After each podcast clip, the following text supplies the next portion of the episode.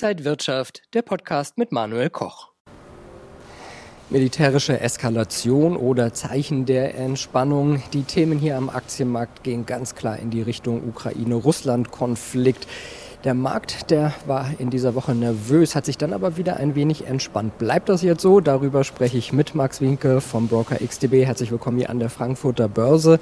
Ja, die Entspannungssignale hatten wir gesehen, aber es ist immer noch nicht ganz klar, in welche Richtung es geht. Was sagen die Märkte denn? Ja, wir können nur hoffen, dass es besser wird. Wir hatten ja ähm, eine schwierige Situation, die begann am Freitagabend. Ja, da muss man noch mal ein bisschen zurückgehen.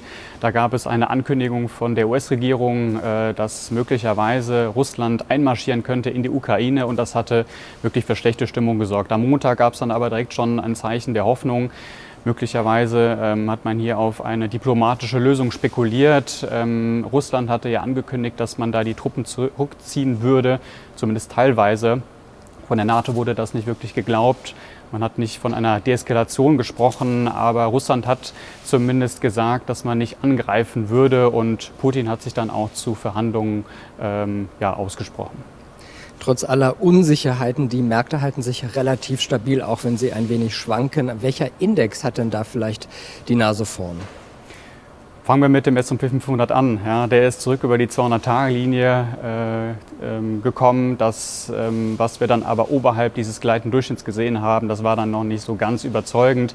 Der DAX, der hat äh, die wichtige 14.800 äh, Punkte Marke verteidigt. Das ist das Jahrestief gewesen. In den letzten Monaten auch ein wichtiger Bereich. Also äh, das ist schon mal, das ist schon mal ganz gut. Ähm, der große Gewinner war dann interessanterweise aber der russische Leitindex. Der hat seit äh, dem Freitag den Freitagstiefs um mehr als 10 Prozent an Wert gewonnen, hat jetzt wieder ein paar Gewinne ab, abgegeben. Ähm, aber man kann sich russische Aktien auch durchaus mal so in die Watchlist setzen. Eine Sperrbank zum Beispiel große Bank mit einem äh, staatlichen äh, Anteil Russlands. Wir haben Ozon, ein Online-Händler. Wir haben äh, Gazprom oder auch Yandex, ein IT-Konzern. Also ähm, das ist jetzt nicht un uninteressant. Wenn wir uns mal andere Anlagemöglichkeiten anschauen, Öl, Gold, auch äh, momentan heiße Märkte sozusagen. Wer ist da äh, vorne? Also Russland ist ja der zweitgrößte Ölexporteur der Welt und daher hat natürlich die Politik Russlands und auch der Ukraine-Konflikt ähm, ja, einen starken Einfluss auf das Gleichgewicht am Ölmarkt. Also die Ölsorte Brent ist nach wie vor im Aufwärtstrend, deswegen erwarte ich auch weitere Hochs, eine Bestätigung dieses Trends. Wenn sich die Stimmung aber verschlechtern sollte, dann ähm, würde man sich auf die 90-Dollar-Marke konzentrieren, wichtige Unterstützungsmarke und das wäre für mich so der Auslöser für eine Korrektur. Wäre auch durchaus mal angebracht. Gold ganz klar. Sicherer Hafen, davon profitiert, äh, profitiert natürlich von, von diesen geopolitischen Spannungen. Und technisch gesehen haben wir jetzt heute ja, die Novemberhochs äh, getestet.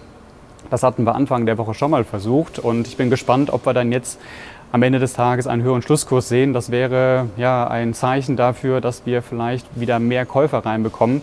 Ähm, ja, muss man, muss man jetzt in den nächsten Stunden äh, schauen, wie sich das entwickelt. Russland ist ja auch ein großer Anbieter von Platin und Palladium. Sollten sich Anleger das auch anschauen? Hat das Potenzial? Ja, durchaus. Also wer sein Portfolio diversifizieren möchte, ähm, hat da mit diesen beiden äh, Rohstoffen durchaus eine ganz gute Möglichkeit. Wir hatten ja gesehen, dass sich Ende des Jahres äh, die beiden Preise stabilisiert haben um die 50-Monatslinie. Ja, das ist jetzt äh, wirklich für das langfristige Bild. Ende des letzten äh, Jahres ähm, ja, hat man da sozusagen mehrere Reaktionen gesehen. Im letzten Jahr ging es ja kräftig nach unten. Also Palladium war da deutlich stärker betroffen als äh, Platin. Preis hat sich kurzzeitig mal halbiert, hat sich aber auch wieder schneller erholt. Ja. Wir haben jetzt die November-Hochs wieder überwunden wichtige Hochs. Wir sehen, dass sozusagen wieder mehr Momentum reinkommt. Das fehlt bei mir, äh, fehlt mir bei Platin noch so ein bisschen, äh, sehen aber auch, dass die Preise seit gestern wieder ähm, ja, relativ stark anziehen. Jetzt haben wir viel über Unsicherheiten gesprochen. Sprechen wir vielleicht mal positiv gesehen über die Chancen. Wie sollten sich Anleger jetzt aufstellen, um durch diese Zeit möglichst gut zu kommen? Also was auffällt, insbesondere bei den Indizes, ja, also Wall Street, DAX, äh, wir sehen, dass sich die Marktbedingungen grundsätzlich verändert haben. Ja, das muss man sich bewusst sein, dieses Buy the Dip, äh, das funktioniert eben nicht mehr wie im letzten Jahr, äh, was nicht bedeutet, dass wir keine guten Chancen haben auf Rendite oder auch neue Rekordhochs. Aber man muss eben ein bisschen vorsichtiger sein und sich eben auch auf mehr Volatilität einstellen. Und äh, diese ganze Ukraine-Thematik kann man natürlich auch nutzen, um sich mal auch etwas umzuschauen. Ja? Zum Beispiel die Rohstoffe oder vielleicht auch Aktien in anderen Ländern. Wobei natürlich bei den russischen Werten, da muss man ganz klar sagen, ja, da ist natürlich auch ein deutlich höheres Risiko mit verbunden. Ähm, aber dennoch ja, sollte man sowas im Blick behalten sagt Max Winke vom Broker XTB. Vielen Dank, dass Sie heute hier an der Frankfurter Börse waren und danke Ihnen, liebe Zuschauer, fürs Interesse. Alles Gute, bleiben Sie gesund und munter. Und wenn euch diese Sendung gefallen hat, dann abonniert gerne den Podcast von Inside Wirtschaft und gebt uns ein Like.